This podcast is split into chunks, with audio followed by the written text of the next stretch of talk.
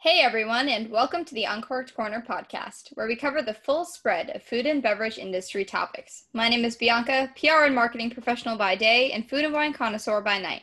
And my name is Nick, an accountant with a passion for barbecue, beer, and whiskey.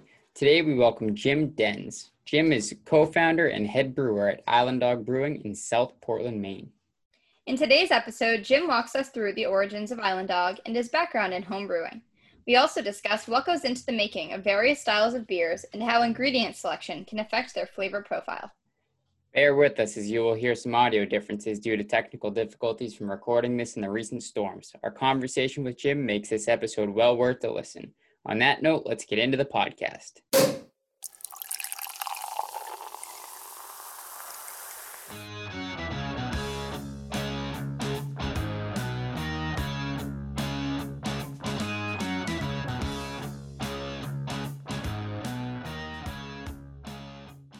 Welcome to the podcast. Let's start by having you introduce yourself and tell us a bit more about your professional background. Well, um, I'm Jim Denz. I'm one of the owners and head brewer of Island Dog Brewing. Uh, my background in brewing is I was a home brewer. I started home brewing in nineteen ninety-one, and uh, my wife actually talked me into opening the brewery. I didn't have any professional brewing experience before I opened the brewery, just a home brewer. All right, so uh, we love Island Dog. I'm wearing my Island Dog hat now, rocking it. Uh, definitely been down there and tried a lot of the beers. Uh, can you tell us a little bit about the story behind Island Dog and how you and Tim actually got together, started the company, a bit about the name? Sure. Uh, my wife and I started planning and talking about opening a brewery back in twenty fifteen. Uh, I had met Tim a couple years before that. He was also a home brewer, and uh, we just had a lot of uh, things that we liked and uh, similar interests. Uh, once we, my wife and I really started looking into opening brewery and getting going, I realized I can't do everything myself. Spoke to Tim, and he was interested. Tim's background is in marketing, and he also worked in a number of restaurants and bars. So the two of us complement each other well. Nice. Now, being in Maine... Being in Maine, I'm local. I'm always down there. Uh, with the tap room, I've been down there. It's an awesome place. Right now, what can people expect to go down there and find? I know I saw you had some outdoor dining and uh, drinking last time I was around. Yeah, our outdoor space is open. Uh, unfortunately, we can't have anything inside a tap room. And we are dog friendly, so people are welcome to bring the dog down to the patio. Uh, we are doing all, all our beers on draft. We're doing flights. And we started canning everything, or almost everything, earlier this year, which turned out to work in our favor uh, when the shutdown came, because we were able to keep selling beer. Unfortunately, we can't have any of our games and you know uh, stuff out, but still sit outside. Luckily, we have some good summer weather and, and drink a nice beer. Yeah, it's been hot out. We'll have to get my dog down there soon. Yeah, it's right near you, Nick, so that's a perfect fit. Um, you have a whole bunch of beers. I know you've had about thirty-five, it looks like, on your website since opening. What do you have right now for the beer selection, and do you have anything coming up next? Um, yeah, so we have a whole bunch. All our summer beers are on. Uh, I like fruit beers, so we have a blueberry, a strawberry cream ale, our, let's see, the pineapple saison, and we have a, a goza that we made with cranberry. We also have a blueberry sour we just put on this weekend, and a pineapple habanero we put on this weekend. And I'm drinking now is our Kolsch, which is our Kaisertown Kolsch, which we made last year for the first time. It's one of my favorites, and we just had that come out in cans and on tap. I I just really like it. I got here too. I actually got a couple open. I have that and the Clear Cut I P A open. Uh, one thing we didn't get to is uh, the history behind the Island Dog name. How'd you land on that? So when we were coming up with uh, the idea of opening a brewery, we needed a name. We had a whole list. I think we started with about fifty different options and slowly whittled them down. A lot of them were funny, but they probably wouldn't be funny three or four or five years after you open. A lot of them were close to breweries that already existed. And one of the important things, I have an I T background, so I wanted to make sure I could have a website with the brewery name and not have to do, you know, some initials or numbers to make that work.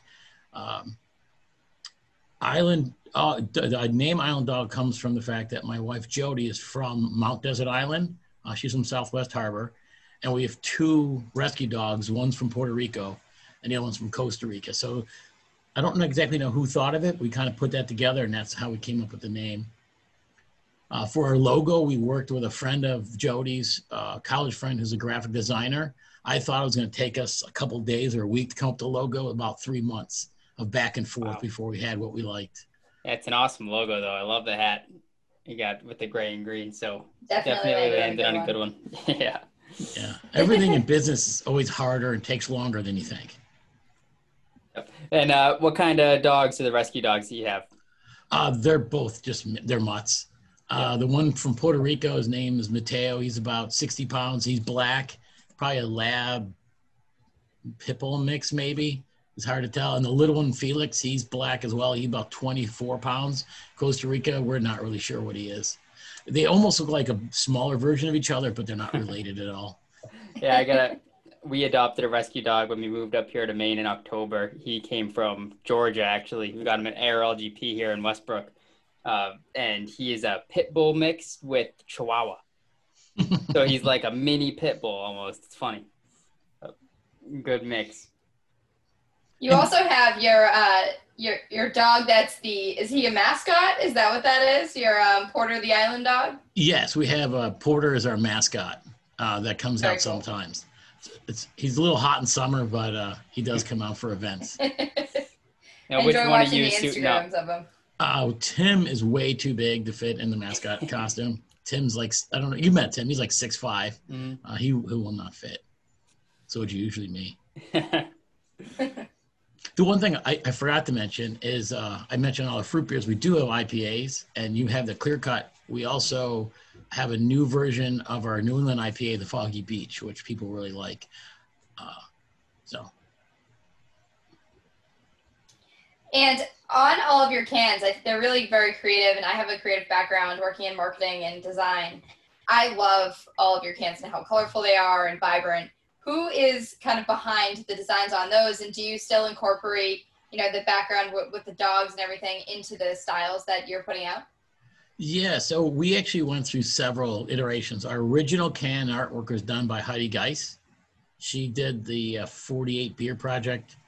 Uh, she, she traveled from Maine around the country and did beer labels in every state.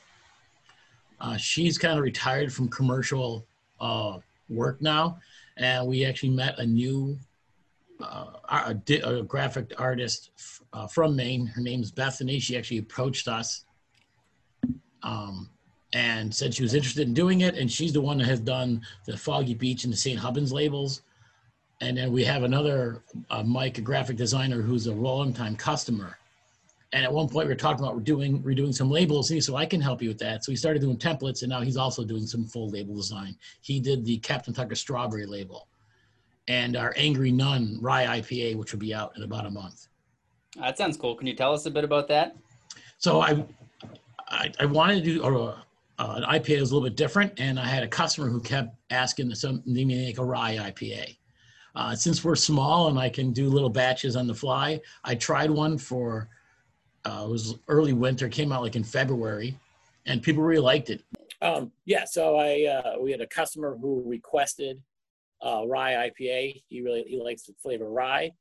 I did a little investigating, came up with a recipe, and it's a like a New England light I P A uh, with the rye. The rye gives a little bit of a spice, and then we used a bunch of different uh, hops, and it came out really good. And I'm really looking forward to making it again. Nice. And, I'm a big. And, oh, I'm sorry. Go on. I'm a big rye whiskey fan, so uh, that should be a, definitely a good one to try. Do you want to take us a little bit through the brewing process of your beers? Uh, sure. So uh, we have a five-barrel system. We get about one hundred fifty gallons of beer out of a batch. Uh, typical brew day for me is about six hours if I do a single batch and about ten hours if I do two batches.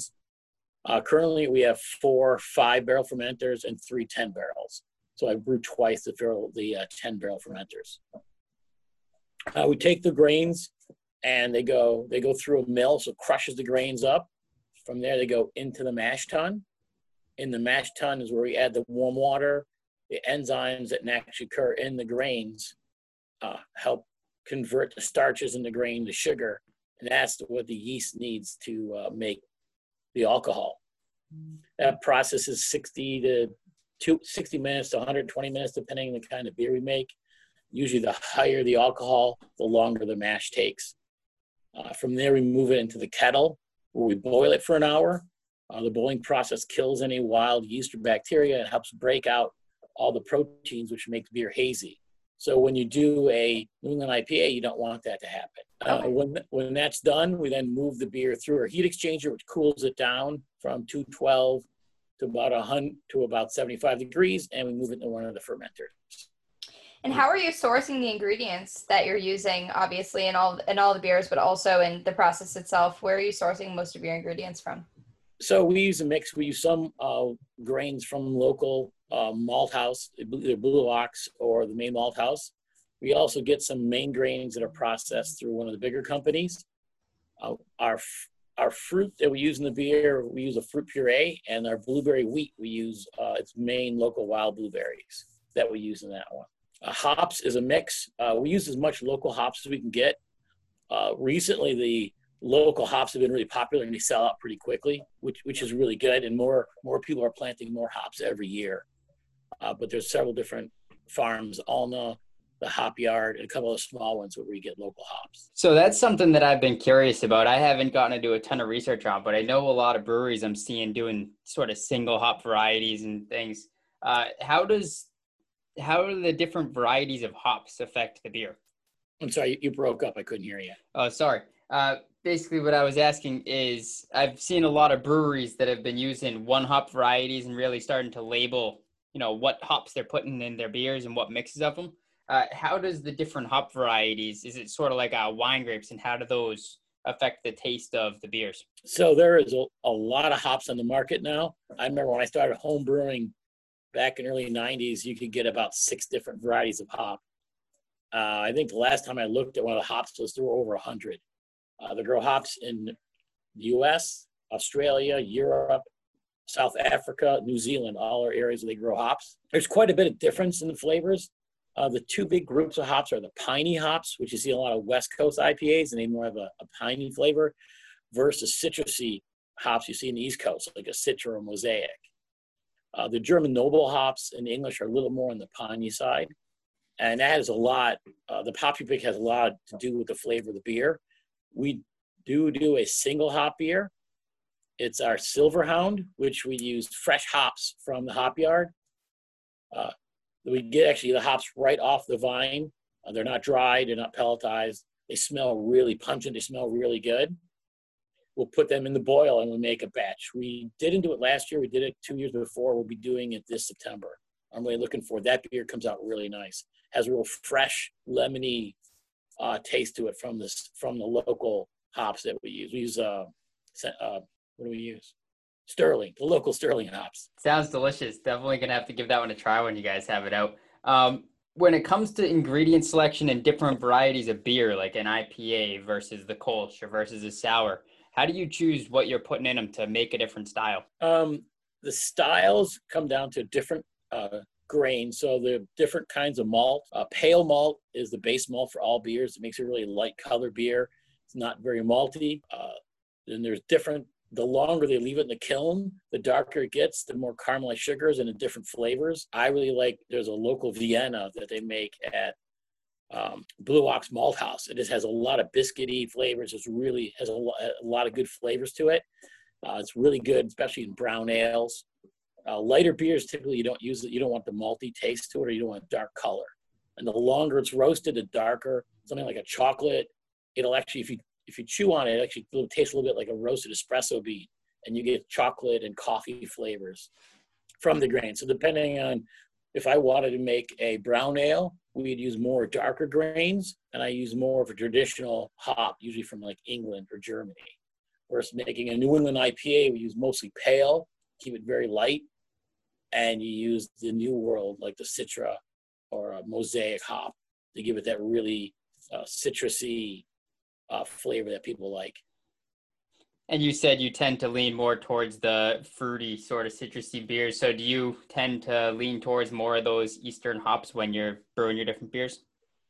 Um, I vary a lot. It depends. Like I said, uh, we, ha we have a lager coming out that I just brewed, and that one's very traditional with German hops. Uh, we, I wanted that to be a very uh, European lager flavor. So using the proper yeast and the hops really makes the different beers taste different. One of the things that I do a little bit different is I like, I use lots of different yeast. Uh, I think in, so far this year, I've used twelve different varieties of yeast, which really help make the different beers taste like different instead of all kind of tasting the same. A lot of times, like when I was home brewing, you just use one or two yeasts, uh, but you don't really get the variety. Yeah, and we have a variety of beers here that you guys sent over um, when the next picked up. And we'd love to kind of walk through those beers that you sent and kind of hear a bit more about each one. So, Nick, do you want to start us off? Yeah, so when I was in there, one of the ones that you seemed really excited about was the uh, the new Kaisertown that we were talking about earlier. So you want to start by walking us through this one here? I have it. I'm sipping on it right now. Yeah, that, that's what I'm drinking as well. So a Kolsch is a German-style beer from uh, Cologne area, Germany. I get yeast that was sourced from there originally, so it has a very authentic taste. It's a lighter beer. Uh, it's a good summer, a good summer ale. Kolsch is almost like a blend between a lager and an ale. I use a German hop called Relax that actually has a little bit of a black tea flavor, which I think gives it a little more uh, flavor to the beer. But it's very light, and other than that, pretty traditional Kolsch. And the name comes from the air. I grew up originally in Buffalo, and it's a neighbor I grew up in Buffalo. It's called Kaisertown. Oh, nice. And uh, so next we'll go into uh, the I P A you sent over here, the Clear Cut. Let's take us through this I P A.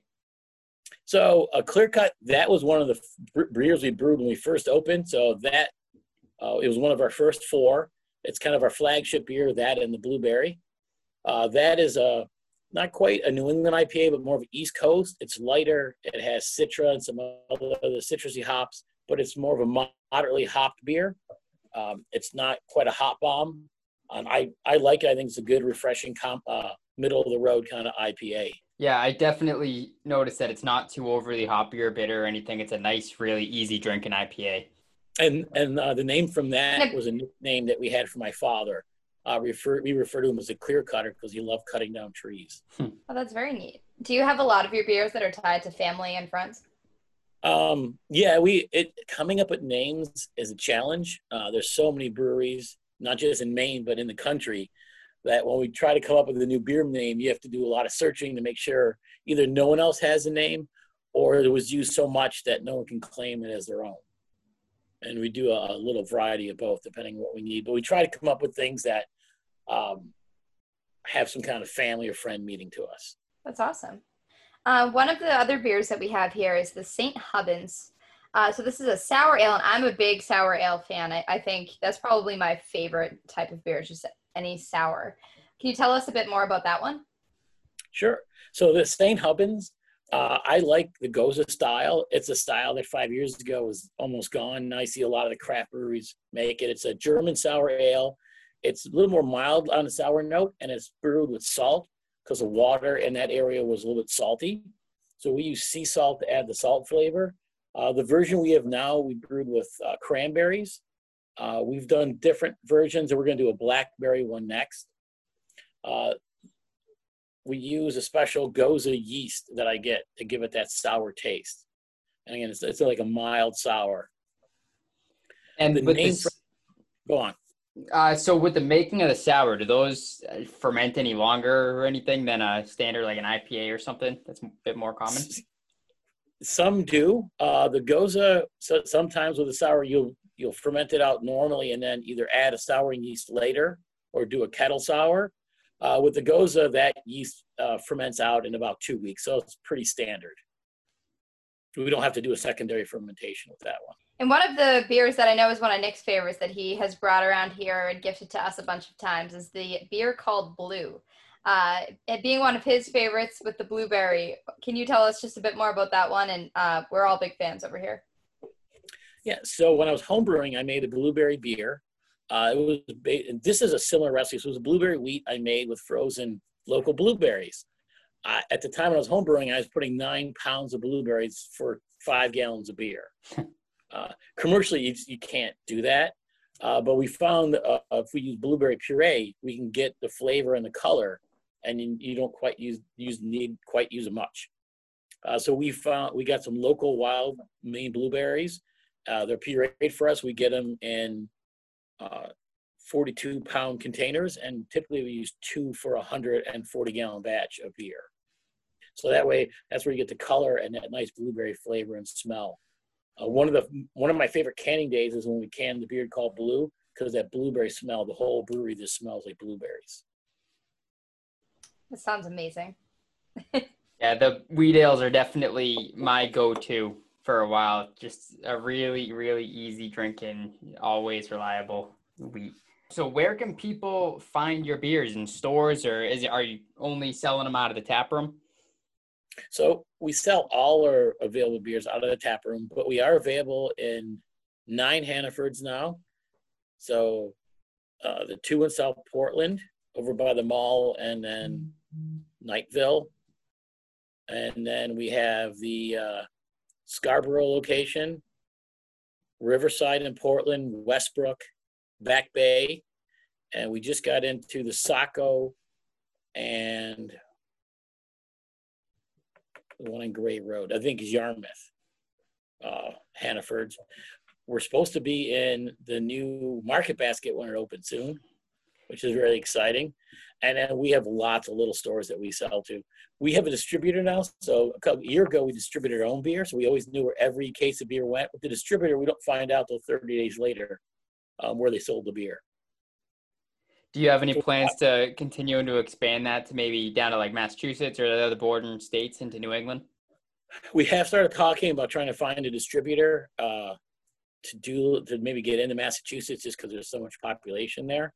Uh, it's it's tough, and uh, we're our, our, when we started the brewery, one of the things I wanted to do, because I didn't have a lot of brewing experience, I wanted to kind of grow slowly. So we started with our core beers, and we slowly added new beers. I haven't done sours until this year. Uh, I want to do some barrel aging, but everything we do is a big learning process, and I you want to go slowly enough so you don't have a big mistake uh, that you regret later on. You're so doing a great job so far. Well, thank you. Yeah, we'd love to have you here. the, the, the only thing the, I want, go on. Oh, go ahead.